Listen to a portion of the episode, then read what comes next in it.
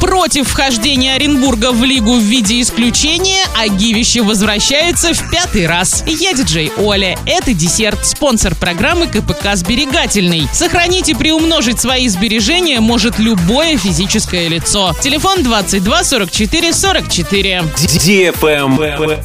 News. Клубы РПЛ проголосовали против вхождения Оренбурга в лигу в виде исключения. Только Урал выступил за включение Оренбурга в состав РПЛ. Сочи и Химки воздержались. Остальные 13 клубов отказались поддержать его. Накануне Спортэкспресс сообщал, что претендующие на выход в РПЛ Алания и Оренбург, вероятно, не пройдут лицензирование, так как у них проблемы с вместимостью стадиона. Исключение возможно лишь по решению исполкома РФС. Накануне руководство Оренбурга пообещало закончить реконструкцию домашнего стадиона команды к июню следующего года.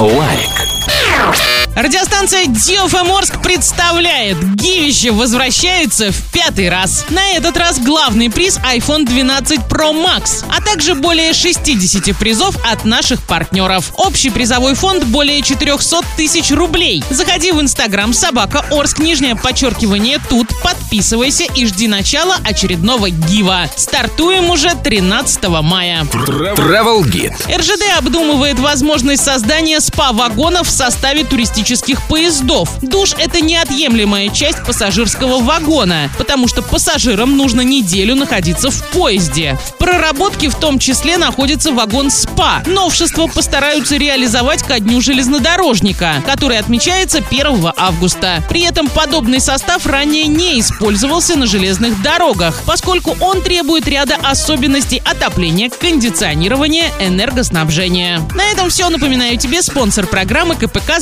«Сберегательный».